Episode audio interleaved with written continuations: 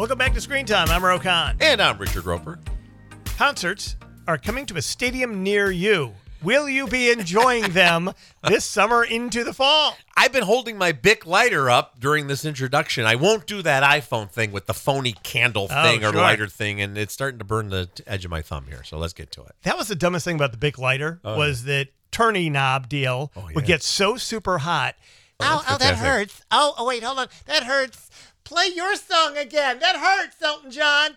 You know, the rule about the Bic lighter was no matter what the reason or circumstances where if you lent it out to someone, you were never getting it back. That's really true. All right. And let me just tell you about our fine sponsor and co producers, AmericanEagle.com. The digital landscape is changing rapidly, and to compete in today's business environment, you need an experienced partner. And since 1995, AmericanEagle.com has been exactly that. They've helped companies of all sizes offering web design, development, e commerce, mobile apps, digital marketing, all to drive your business success because they believe today's online world is your opportunity. Visit AmericanEagle.com to get started today. So, Genesis has just announced a return to North America. I'm more shocked that they have announced a return to the stage.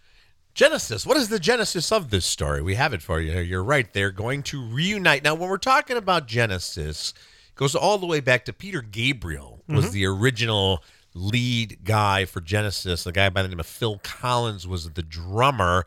But Gabriel left the band in 1975, and then Phil Collins went front and center. And they kind of they were prog rock, we used to call right, progressive rock. Yep. all those kinds of. There was always a lot of references to medieval times and gestures and and courtships and triple Yes. albums with lyrics and songs that would go on for 20 minutes. I'm a big Genesis fan though. I, I love them. A lot of electronic music. They had Yeah. to find a way to justify all the synthesizers. yeah, exactly. And it was Phil Collins, Mike Rutherford, and Tony Banks then were the three members of Genesis. They have not gone on tour in many, many, many a year. It's a reunion tour.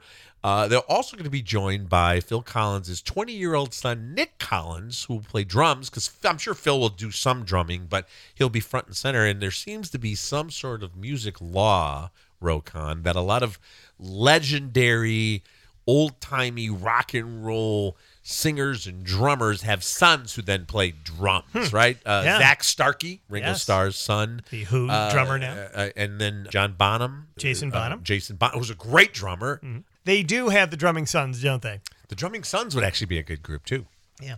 Okay. Now, what is so interesting about this for me Mm-hmm. is Phil Collins, who I adore. I saw Genesis when they were just the three, and then there were three. That was the name of that album Oh, yeah. that came out after Mr. Gabriel decided he wanted to go in his own direction. He did okay. Yeah, Right. yeah, I mean, he he seemed to be did. fine. But Phil Collins also did very, very well as a solo act. So I saw him both in Genesis and as a solo act. Sure.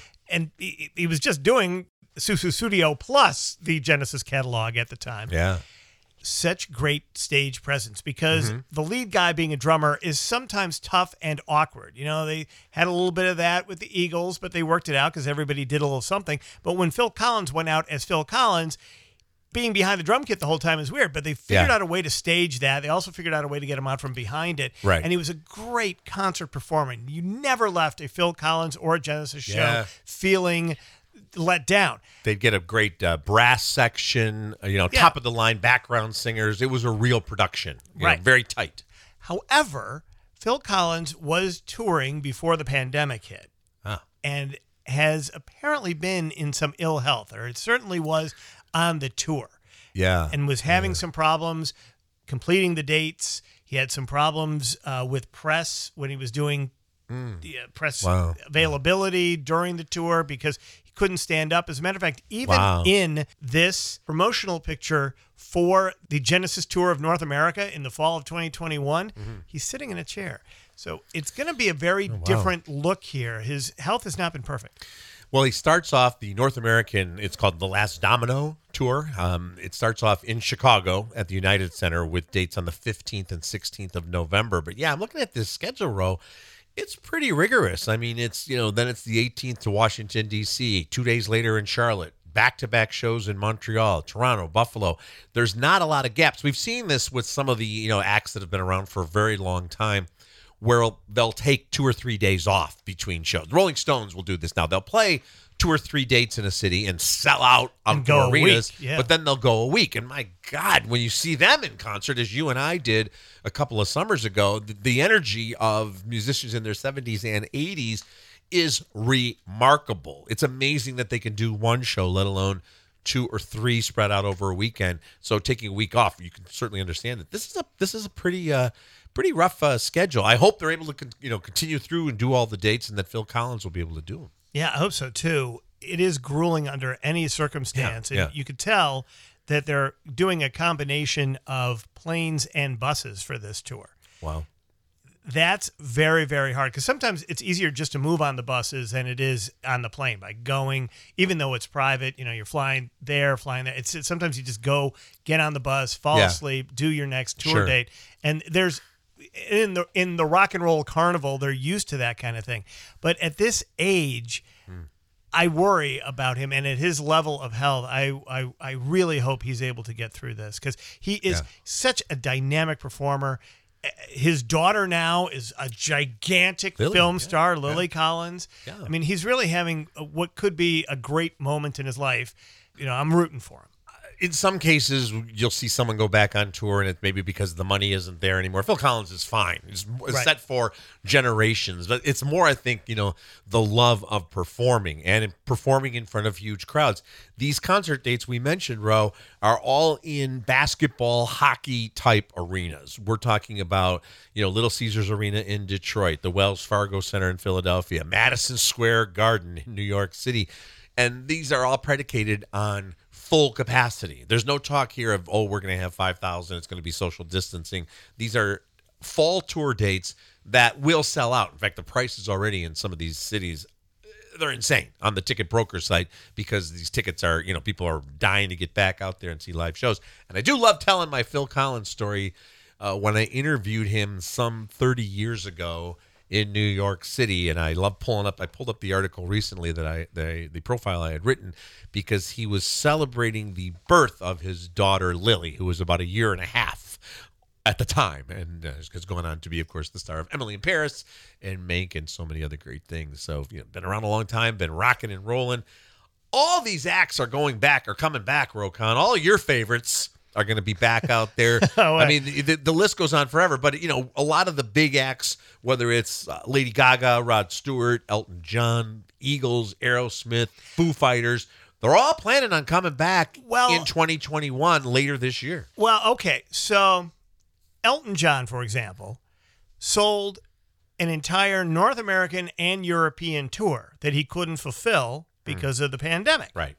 So those tickets have already been sold, and he did not refund, at least in North America, he did ah, not okay. refund those dollars. Oh. So He owes us. we're still sitting on those tickets, Sir Elton. And I'm That's just hoping that he makes it because he's going to do, he's oh, got 94 concerts that have been sold, 94 dates around the world that have been sold. And he has until January 28th of 2023 hmm. to fulfill that. Now, let's just think about that. It's like when you get a gigantic assignment in high school or college, and by the end of the year, you're going to have to have this done. You know, you need a hundred page report or a blah blah blah blah blah. And from day one, you're thinking about, oh my god, I got to get through that. How am I going to do it? His date is January 28th, 2023. It's a drop dead date. I hope he doesn't drop dead before that date. Oh my gosh, the Yellow Brick Road could have a few missing bricks by then. The Eagles are coming back. I find Yeah. this to be very interesting uh, because, you know, obviously it's a reconfiguration of the Yeah. Eagles. Vince Gill is now a member of the Eagles. If you've never seen Vince Gill with the Eagles or with you know, doing a, sh- a show on his own Yeah. or the Time Jumpers, which is one of my favorite acts of any time, any place, anywhere, Hmm. where he just sits in. Vince Gill is a guy who, once he is back there, he becomes the backbone of the music of it. You know, he's he's just an unassuming human now. He doesn't Wow. like to be out Yeah, there yeah. being the the front guy. But oh my God, is he great with the Eagles? It's an incredible array of entertainers that have announced late 2021 or early 22 dates. And I wonder too, though, Ro, if there's going to be some music fatigue and also a financial strain on the concert goers. There's only so many people. I mean, there's millions of us who want to go, but I don't know if I've ever seen a period of time where so many acts were going you know, it's kind of a cyclical thing. You're like, okay, this year, uh, Duran Duran is reuniting, or Pearl Jam is going to be doing a bunch of live shows, or Snoop Dogg is going back out there. All these names I'm mentioning, by the way, have announced tour dates. Then it's Green Day, Post Malone, ZZ Top, uh, Judas Priest. How about that? But now they should be All Judas right. Pope. I mean, All come right. on, how can long I just can I just say that the real money now because of streaming is not in sitting in the studio No, and no. putting out an album or a cassette. There's no way to make money in that the way that they used to be able to make money in it. There are, however, other ways that they could do it. They could sell their catalogs. A lot of these artists have sold their catalogs to the distribution companies Yeah. so that they can actually get some of the money recouped back to them. The only way for musical acts to really be making money right now is to be out doing Yeah, tours. And these guys still spend like they were on tour. Absolutely true. So I think there is actually some financial stress here. Even Eric Clapton Yeah. is coming back sometime later this year, all the way to June of 2022. And Eric Clapton is, you know, he had a health problem too. They said he Sure. was never ever going to play guitar again because of a hand issue. Well, you make great points. I mean, uh, in the history of rock, pop, soul, rap, hip hop music, there have never been uh, tons of financial advice books written by the entertainers. You know, now some of the a couple here and there have made some great investments, right? Yeah, but eventually. but un- unfortunately, and as you mentioned too, that lifestyle, a lot. You know, we, we often read about some big rock star. You know, there are four ex spouses, there are Yeah. seventeen kids there are nine homes there's a staff of you know several dozen Mm-hmm. so even if they made millions on those you know seven gold records they had in the 1970s as you mentioned they got to keep touring and i think that's probably the case in, with with some of these some of these bands we're seeing in some cases i got to be honest i I didn't even know, let alone touring, that they were still with us. Engelbert Humperdinck will be on stage later this year. There's another okay? guy. You better wait to the day of to buy the show. Oh my goodness! How dare you? Too soon. and the Beach Boys, who are of course Beach Grandpas now, but they- you know that that is a band. And as you mentioned, a lot of these groups, there's new members. There, you know, Steely Dan, half of Steely Dan we lost, right? I mean, but they're still going to continue to tour. The Eagles have lost Glenn Frey, a founding member. Uh, you know, many many of these bands, there are new lead singers, or there's a new you know a new band member. They've been around for a half century. I- I do think my prediction, and uh, I, I don't say this with any ill will, as that is that some of these tours are going to be truncated because there are only so many dollars that can go around, and so many people who will go to these concerts. I, I don't know. What about you? Are you ready to go back and see live music? Oh, I am for sure. I love concerts and I love the business of it. When I sit in a concert, half of my time, especially during the ballads I'm not interested in, Yeah. if I'm not going out to get a beer or to go pee, I'm counting the money on the stage. I'm looking at the rigs that they've brought Yeah, in. it's fascinating. I'm You're looking right. at all of the mechanics around it, and I'm counting the dollars that they needed to take out of whatever stadium that is, whether it's the United Center here or MetLife in New York Yeah. or wherever they've got these like great indoor outdoor places.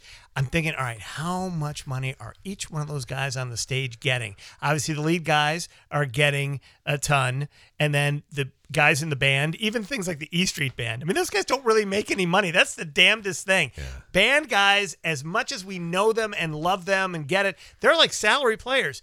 Like Bruce gives them a check puts them on a payroll. They get it every two weeks, whether they like it or not, and that is it. It has nothing to do with what yeah. that show did that night. And we do know this too that in certain cases too, a lot of these you know big stars they know that they're supporting a, a small economy that a lot of people are going to make money, including their longtime fellow bandmates, and we hope they take good care of them.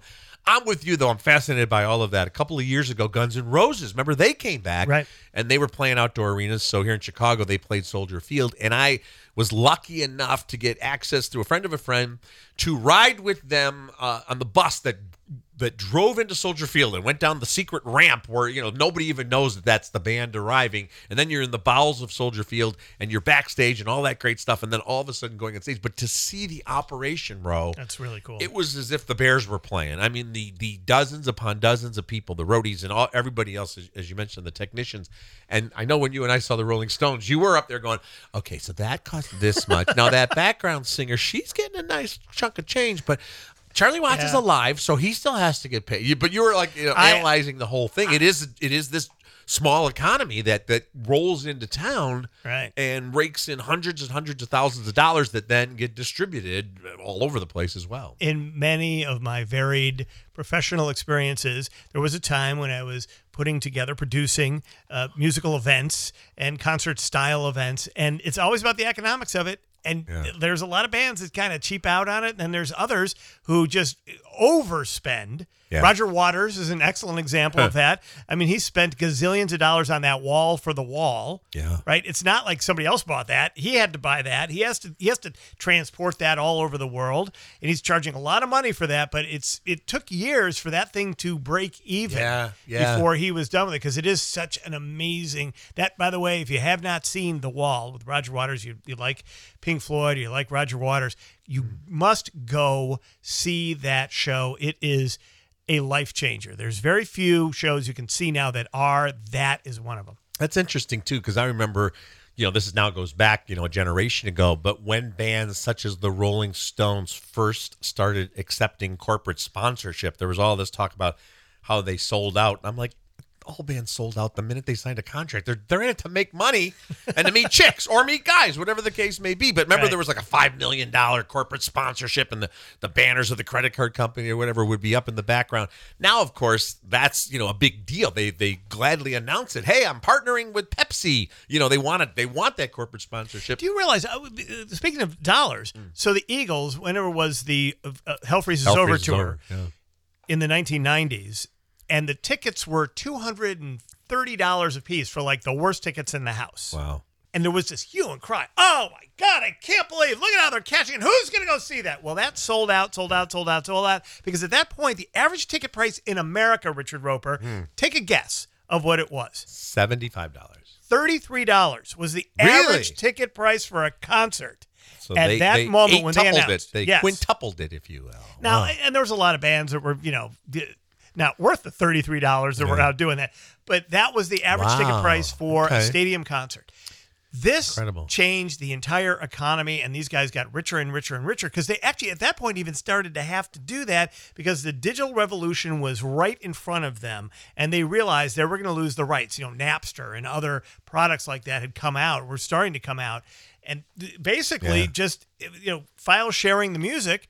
And then they were like, "Hey, what, what about my record sales? What about my unit sales? What about all that? And you know, singles, all the rest of it."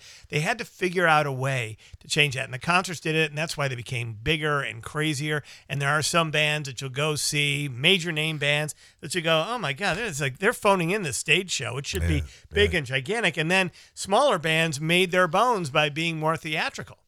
Well, that's why I always gave a lot of credit to to the pop singers who might not be the most talented vocalists. In some cases, really don't write their own music. But if you look at Janet Jackson and Britney Spears and and those types of pop singers, they knew and their teams knew early on we're going to put on some lavish ass spectacle stuff. We're going to get Broadway dancers. We're going to have Vegas. Well, they would play in Vegas, and that Yeah. continues to happen to this day because it's like you don't really need to care that much about whether or not they're singing or lip syncing because they're dancing. They're giving you spectacle, and the young fans, the youngsters, if you will, they that's that's what they're looking for. But you got your money's worth one way or another with those shows as well. The biggest surprise in this, not only Engelbert Humperdinck, but Tom Jones is coming out. I was not aware that Tom Jones was still with us, let alone going to be That's out on fantastic. tour. We got to interview him. Yeah, I absolutely thought to myself, oh God, Tom Jones. What am ah. I going to say to Tom Jones? What a brilliant and interesting dude he is. And he still can put on a show. He just recently charted again, and it- might be the record now for the longest, you know, duration. Because I think his first, you know, hit was in probably '66 or something No, I like think that. even earlier than that, Yeah, yeah. maybe even earlier than that when he was doing all those hipster. You know, it's not unusual and all those songs in the '60s, and now nearly 60 years later is still out there and he looks great and sounds great and you know I don't know if anybody's throwing panties but they might have him I don't know overnighted via you know no. USPS oh my God! You know what? If you know. throw the depends, make sure they're not Ah, heavy. Too soon. That is what I Oh, am going to suggest to his fans. Wow.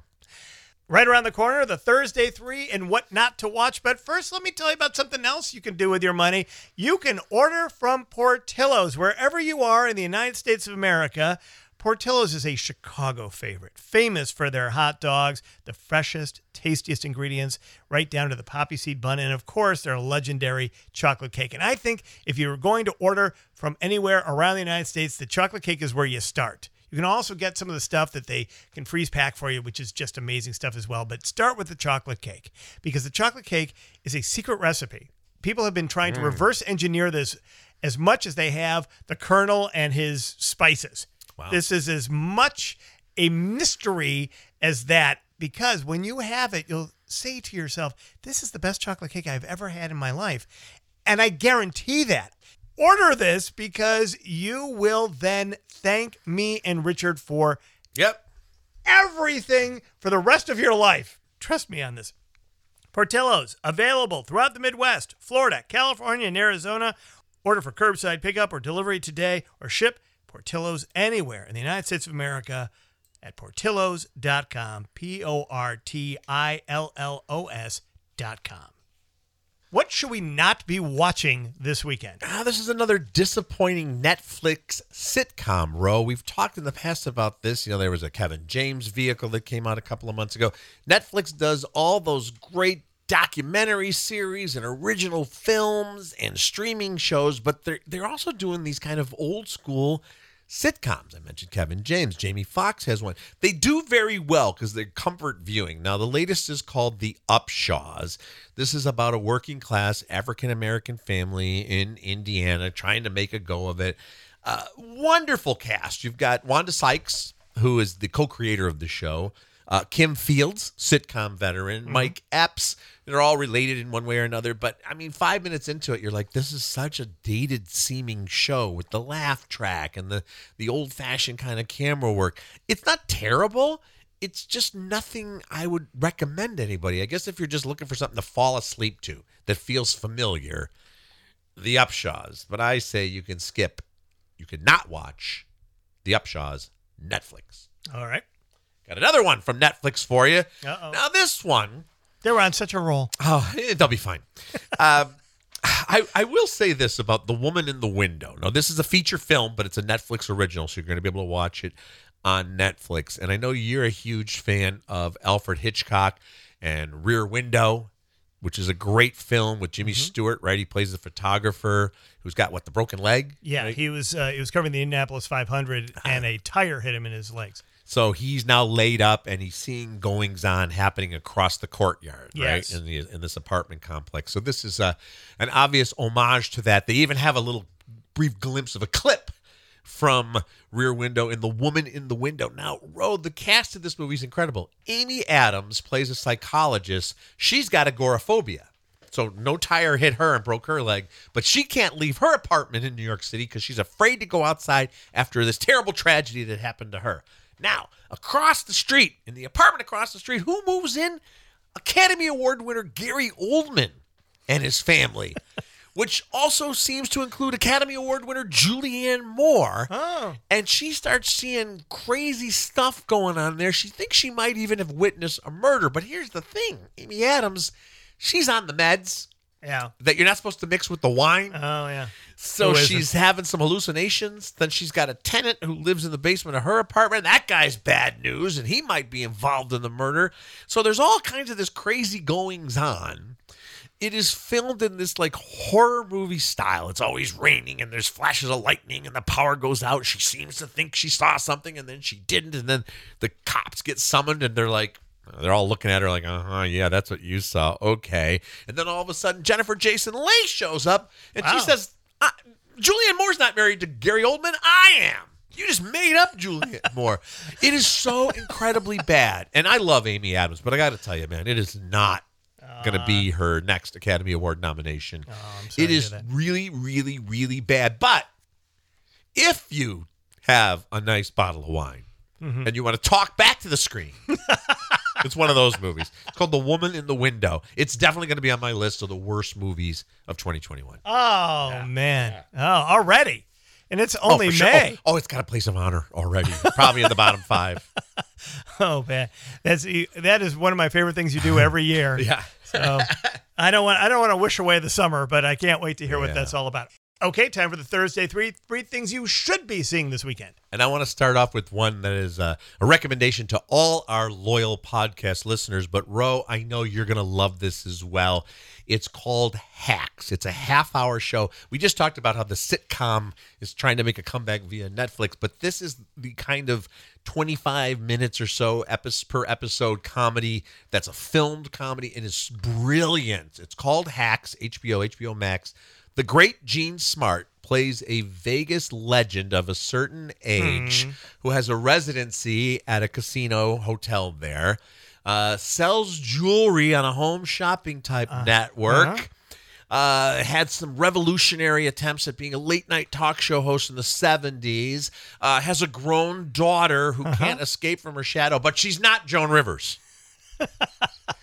Although you can see the inspiration there. Basically, Yeah. you know how Marvelous Mrs. Maisel reminded everybody and is seemingly inspired in part by early Joan Rivers. This is clearly inspired by late career Joan Rivers, but Jean Smart is playing a wholly original character. Uh, and the problem is she's still doing jokes about the Challenger and how men leave the toilet seat up. So she gets paired with a young comic writer who's going to update her act, and it's all about their relationship. And this is really cool. The young writer is played by a relatively unknown stand up comic. Her name is Hannah Einbinder. Hannah Einbinder. And if her mannerisms and speech cadences seem a little bit familiar to folks, her mother is Laraine Newman, one of the original oh. SNL greats. Wow. This is her daughter who's great. And it's kind of perfect because we don't know her. So, you know, we, we just accept her kind of playing a version of herself. And the clash between the two generations and how funny they are. Of course, they hate each other, but they're so funny riffing off each other that they finally start to realize wait a minute, you can help my career and I can help yours. And the young writer, in a very timely uh, plot development, the reason she's taking this job working for this hack, who she thinks is a hack, who's actually a legend, is because she tweeted a joke about a closeted senator that did not go well. So she's been canceled by most of Los Angeles. so she's sent to Vegas to work with Jean Smart's character. I mean, Ro, it is one of those series that five minutes in, you're like, this is freaking hilarious. It's Awesome. smart. It's knowing. Uh, it's it's insightful. It's funny. Uh, Christopher McDonald. We just talked about him last week. Of course, he was the shooter, the villain in Happy Gilmore. He Right. plays the oily, wealthy owner of the casino, and he's perfect Of course playing that does. role. Yeah, Yeah. Oh, very kind God. of very kind of Steve Wynn esque type of guy who's got all the money in the world. And he wants to kind of shove aside Jean Smart's character and bring in a techno band that just won like America's Got Talent because he'll get the younger people in on that. So I So he love thinks. Hacks, HBO, HBO Max. Okay. Now, on Netflix, there's an original movie called Zack Snyder's Army of the Dead. Zack Snyder, of course, did 300, just did his recut of the Justice League. This is his zombie apocalypse movie, also set in Vegas. And I love this. I love this setup too, Ro, because, okay, so there's been a zombie apocalypse, and Las Vegas has been run over by zombies. But the government has figured out a way to kind of wall them in. So that's the only place where the zombies are, right? So this super wealthy casino owner businessman guy approaches Dave Bautista. He's that big giant guy from Guardians of the Galaxy and Right. Stuber and all that stuff, and says, you know, you're a mercenary. You hire a crew. There's two hundred million dollars in cash underneath one of the casinos in a vault in the middle of apocalypse zombie land right now. So it's basically Oceans of Blood 11. it is one of the most violent movies you will ever see because it's Zack Snyder. So these zombies, the killings, the splattering, Oh boy. the entrails, Yeah. the things you see. the I one mean, thing that gets me. oh, it is. Oh well, you, you better do not drink or eat anything. No lasagna while watching Army of the Oh, Dead. Now you've ruined lasagna Oh, for but, me. but I am uh, willing to go on record and saying this is the Nomadland of zombie apocalypse Vegas heist movies. Okay, All right. finally. Yeah. Now this is something that I got to tell you. I know a lot of people are going to say, "Wow, that sounds really heavy," and it is. It is also brilliant, brilliant on every level. It's called The Underground Railroad. This is a ten-part fictionalized series about the Underground Railroad freeing the slave movement of the mid 19th century. This is an Amazon Prime Video original series, and Ro 10 parts. I mean, it's heavy stuff. I mean, it's highly stylized. You know, they actually have, well before there was anything approaching a real underground railroad, there's a train that, that rolls underground, and there's all kinds of crazy things that happen. The creator of this show is Barry Jenkins of Moonlight fame, and he directed Wow. all the episodes. And each episode's about 45 minutes long, and it goes from state to state. We're in Georgia, North Carolina, Indiana, which have various states have different approaches to slavery. In some cases, we're getting close to abolitionists. In other cases, it's not that at all. Some states and some communities are saying they're, you know, trying to help the black man and woman, but they're not really. So this is kind of a horror film in a lot of ways. I mean, there are some inspirational moments. I know a lot of people are going to say, "Man, I don't know if I want to sit through that." I would say this: do, you do not binge watch this show, even though I believe they're going to make all ten episodes available very quickly. I think it should be watched from week to week. Absorb each episode in its entirety. It's like watching an Oscar quality film with each episode. Don't watch all 10 in a row. That's too much for anyone. But it's called The Underground Railroad Prime Video. Wow. All right. The Ro and Roeper podcast is brought to you by AmericanEagle.com Studios. AmericanEagle.com is a full service global digital agency providing best in class web design, development, hosting, digital marketing services, and so much more. Visit AmericanEagle.com for more information. Executive producers for Screen Time with Ro and Roeper, Renee Nelson, and Tim Elanius. Music and production director, Ryan Altimer. See you next time.